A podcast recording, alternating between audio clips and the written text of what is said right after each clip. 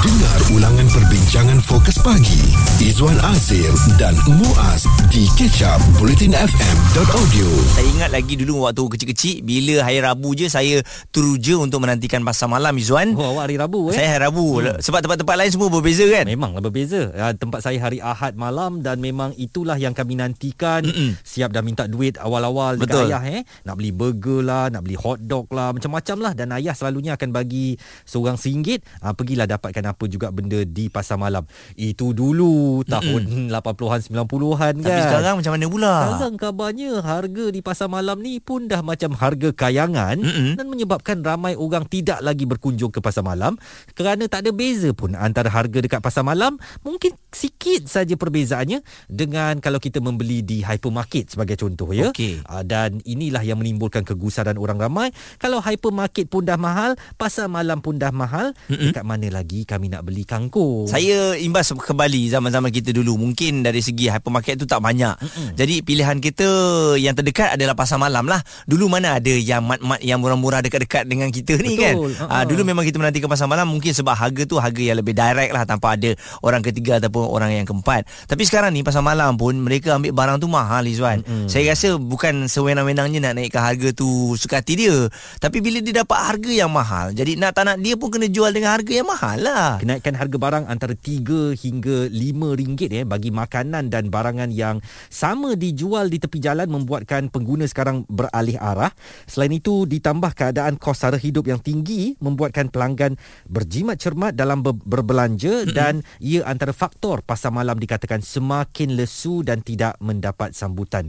Kita bimbang juga ya kalau senario orang tak datang ke pasar malam ini mungkin nanti akan berjangkit ke bazar Ramadan pula. Mm-mm. Sekarang orang betul berkira dengan duit eh uh, sangat berjimat cermat kerana kita pun dah diwar-warkan dah dikabarkan tahun 2023 keadaan ekonomi akan jadi semakin tak menentu. Jadi untuk pergi pasar malam bayar harga mahal tapi makanan tu budak-budak anak-anak kita tak makan. Okey. Mak aku jentik telinga weh. Ah, geramlah kita sebab Oh. kita dah beli kan. Ah, satu ah, masa dulu pun ah, selalu kita cari benda-benda yang popular lah di pasar malam yang taufu. Ah, Mm-mm. itu benda yang wajib. Uh, sedap kan. Lepas tu mi kan? goreng, mi goreng yang singgit-singgit. Mi goreng, ah, yang dia yang masak banyak-banyak tu. banyak-banyak tu. Ah, leher ayam. Aduh. Ah, kan air tahu. Itu antara benda yang memang memori untuk kami lah eh Ah. di zaman-zaman 90-an 80-an dulu. Tapi sekarang ni mungkin kita kena tengok balik lah kenapa. Satu mungkin uh, peniaga pun dah tak ramai lah Izwan. Hmm. Orang yang meniaga dulu mungkin tengok itu adalah lubuk rezeki. Tapi sekarang bila dia tengok hmm, kira-kira untung pun tak banyak, penat je lebih, mereka pun beralih ke bisnes yang lain. Jadi apakah anda masih mengunjungi pasar malam dan seorang pelanggan setia pasar malam menantikan setiap minggu kehadiran pasar malam di tempat anda? Kongsikan bagaimana agaknya harga di pasar malam sekarang. Sejujurnya saya dah lama tak pergi pasar malam lah ya. Mm-mm. Kecuali kalau nak dapat ayam gunting je uh, di yang tabur sebut lada tu apa sedapnya. Ah tu saya akan pergi pasar malam.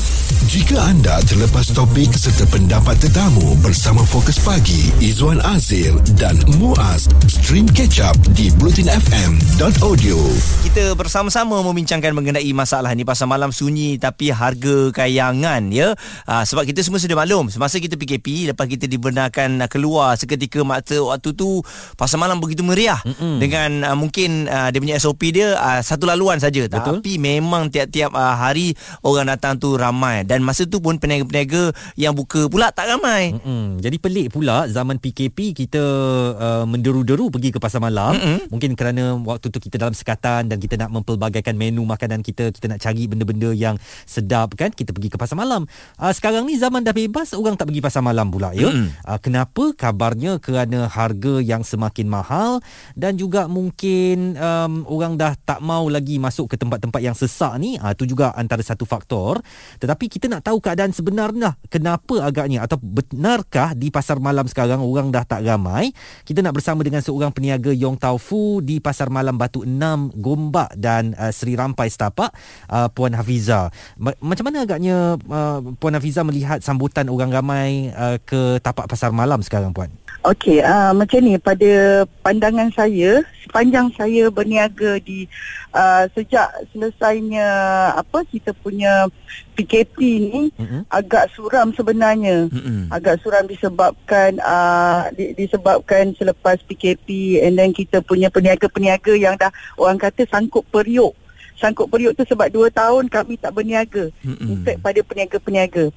So uh, dari kos uh, harga yang sekarang ni agak sedikit berbeza sebelum PKP tu. Hmm. Disebabkan kos-kos bahan mentah, kos plastik, semua tu kami kami terpaksa menaikkan sedikit lah macam saya peniaga Anayong Tofu yang dah berpuluh tahun lah daripada ibu bapa saya sehingga saya lah. Mm-mm. So uh, kami terpaksa naikkan juga disebabkan kos-kos uh, bahan mentah. Hmm. Ah tapi tak adalah begitu ah begitu orang kata ketara sangat. Maksudnya ada yang maintain, ada yang kita meningkatkan sikit. Mm-mm. Ah tapi kualiti tu kita tetap jagalah dari segi ah, keadaan pasar malam tu pula memang agak suram sebab ramai yang ada yang yang orang lama-lama ni ada yang dah meninggal. Hmm. So okey dari segi peng, kalau pandangan saya pula saya berharap penganjur ni persatuan ni mewar-warkan ah mewar-warkan iklankan ah kat media saya, sosial. saya- Ha ah. Yes,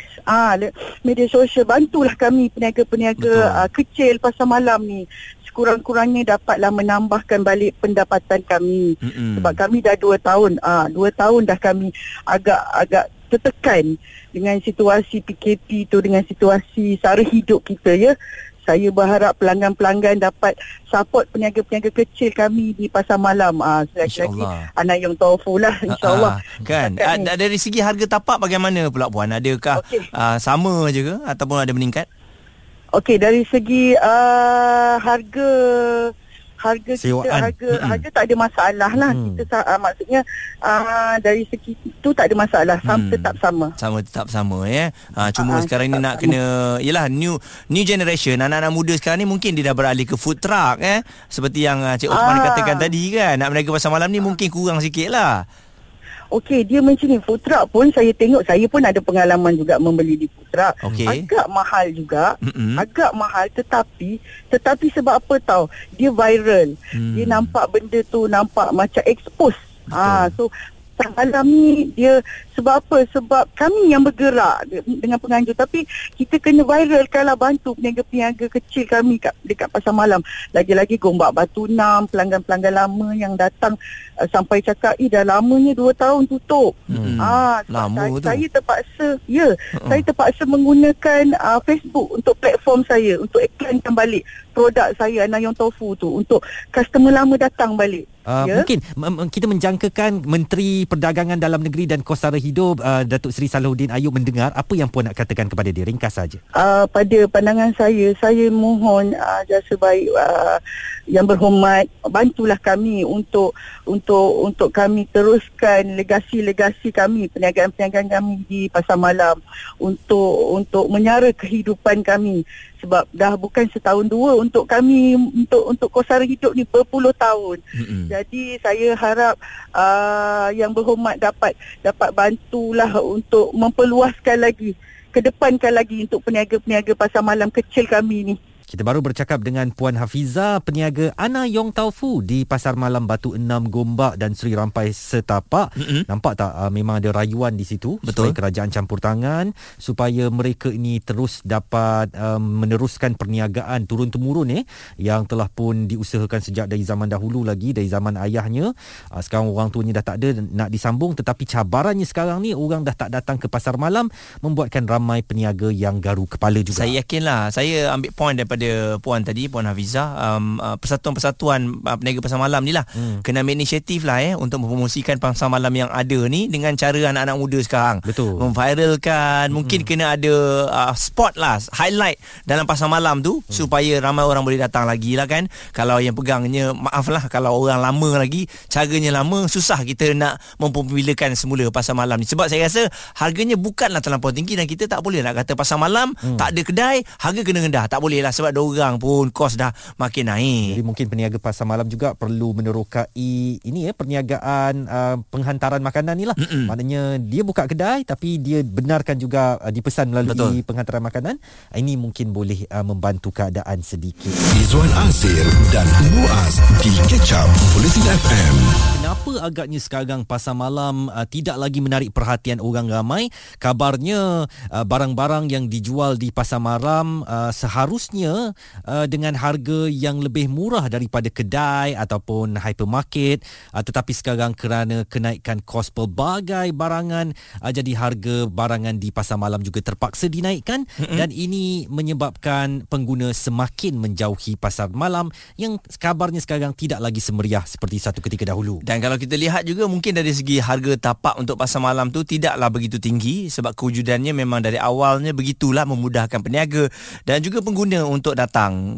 Kerana pasar malam ni selalunya memang dekat dengan kawasan perumahan. Hmm. Jadi jom kita tengok apa agaknya antara salah satu faktor uh, ataupun punca kenapa orang kurang datang dan kerana itu kita bawakan Ketua Penerangan Persatuan Penjaja dan Peniaga Kecil Melayu Negeri Selangor Encik Otman Abdullah. Encik Otman uh, betul ke sekarang ni memang uh, kapasiti ataupun penerimaan orang ramai terhadap uh, pasar malam uh, sedikit menurun? Bukan menurun pasal orang tak datang. Kadang-kadang puncanya faktor cuaca pun dia juga Mm-mm. sekarang ni kan. Betul. Kalau ikut sekarang ni lah. Mm-mm. Tetapi kurang ni maksudnya memilih. Dia orang memilih pasal ada yang mahal ada murah betul juga tu. Dan peniaga pula kadang yang diperlukan contohnya masakan yang macam telur kurang ya contoh kan mm-hmm. telur kurang ayam mahal jadi dia ada sekarang tu tak berniaga pun ada Yalah sebab sebab semua ha. mahal dia nak jual pun mahal. dalam dia pun malam niaga eh. Ah ha, mahal naik harga. Ha. Satu lagi kadang-kadang persaingan di ni di apa ni di uh, putra-putra budak muda ni kan pun oh. ada juga kadang. Tempat saya tu tempat saya lah ni cerita tempat saya lah saya di uh, Taman Merawati. Mm-hmm. Uh, di situ seminggu tiga kali pasal malam dia. Betul. Uh-uh. Uh, dan food truck pun ada sampai dua tempat food truck. Okey, pasal uh. malam dan juga food truck dibenarkan berniaga sekali ke? Ah, food truck hari-hari, setiap malam. Oh, di lokasi uh. yang sama? Ah, ber, ber, uh, ber, berhampiran lah, tak jauh juga. Uh. Jalan kaki je macam tu maksudnya jalan kaki lah. Okey. Lepas tu, ah, waktu yang sedih tu kadang uh, masa cuaca hujan, kadang berlebihan, barang berlebihan dah ke, kerugian kan. Hmm. Ah, buat kadang bukan tak tahu dia buang-buang ke dia bagi apa ni ah jiran dia tak tahu lah kan. Hmm. Ah, faktor tu tadi barang yang dia laku yang sentiasa orang minta bekalan tak ada. Ha, contohnya kan. Hmm. Ah, macam yang akhir-akhir tu hari minyak kadang minyak masak ni yang paket tu pun dihadkan. Pasal malam ni diperlukan kenapa? Saya tengok hmm. apa ni ada dia punya peminat setia dia ada. Ha. Tempat, saya, tempat saya tu kalau pukul 3, 4, 5, 6 tu mesti ada daripada balik pejabat mesti dia berhenti nak beri makanan di pasar malam. Betul betul. Tapi peminat memang ada uh, ada ada pasar malam. kalau harga dia mahal peminat pun boleh lari juga kan. Ah ha, lari memang lari. Saya tengok kadang-kadang dulu boleh katakan kiri kanan lah dia jinjit barang makanan tu sekarang dalam ada dua tiga dua tiga barang yang dia perlu. Hmm. Ha, tak perlu beli nasi campur contohlah. Baik dia masak di rumah kan. Hmm. Cuma dia beli lauk saja mungkin. Ha, anak-anak dia mungkin macam yalah ayam-ayam goreng tu memang laku lah budak-budak kan. Hmm. Dan pula cuaca saya kalau dengar saya kadang-kadang pantau pasal malam saya kesian tu kalau dah elok dia susun pukul 3 4 3 hujan lebat. Hujan ni pula sampai 3 jam. Jadi pelanggan yang nak, nak datang tadi untuk uh, berbelanja balik ke rumah daripada pejabat terus tak berhenti. Encik Osman Abdullah Ketua Penerangan Persatuan Penjaja dan Peniaga Kecil Melayu Negeri Selangor menggambarkan keadaan di pasar malam sekarang yang dikabarkan semakin sunyi akibat kenaikan harga dan juga akibat faktor cuaca. Stream Catch Up Bulletin FM bersama Fokus Pagi Izwan Azir dan Muaz di bulletinfm.audio.